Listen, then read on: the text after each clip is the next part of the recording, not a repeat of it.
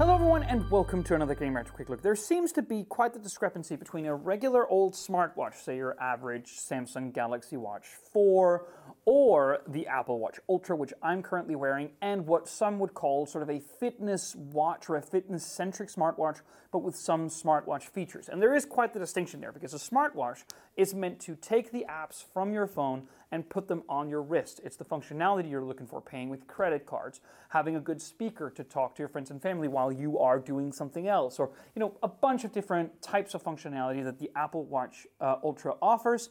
Um, but a fitness-centric smartwatch mainly has to apply a, you know, a really wide and good water and dust resistance, uh, different distinct workout modes, and really long battery life that you can sort of trust. And that is why we've always been able to say that Huawei watches do a really good job because even though they are really limited in terms of the app functionality and the sort of the no notification support that this brings to your wrist, it makes up for that by being both cheap, well made, and with a bunch of different fitness workouts which work very, very well. So this particular one is the Watch GT3 SE. Um, and Sure, it is actually rather limited. This crown here is not rotating like on the Samsung Galaxy Watch Classic.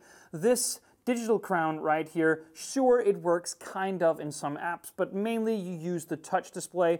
The housing is all plastic. It doesn't really do metal or titanium or anything like that that's fancy.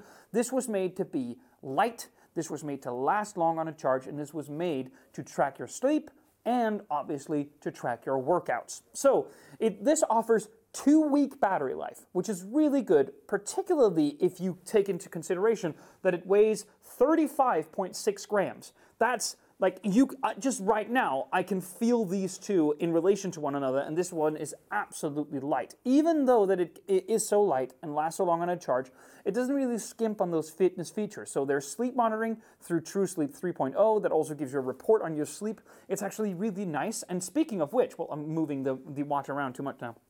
But the problem is that the apple watch tracks my sleep.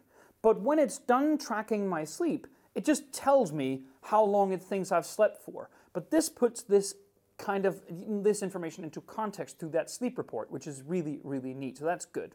It also has over 100 different workout modes. So that might be something like swimming or yoga or running or bicycling. There are many ways in which we activate our bodies through fitness, and it's nice that the watch can sort of relate specifically to the kind of activity you are currently you doing. I mean, that is really, really neat.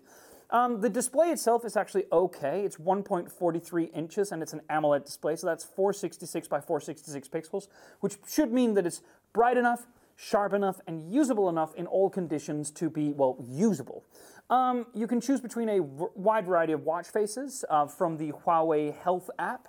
The Huawei Health app was really bad once, but it's gotten a lot of better over, over the past couple of years. So we don't really have a lot of you know anxiety about recommending that particular thing. It is around 160 euro, which obviously, yeah, I mean, you probably can't see this, but the, these kind of you maybe you can tell up close that it is very plasticky. It is extremely cheap to touch but it probably won't be as cheap to look at.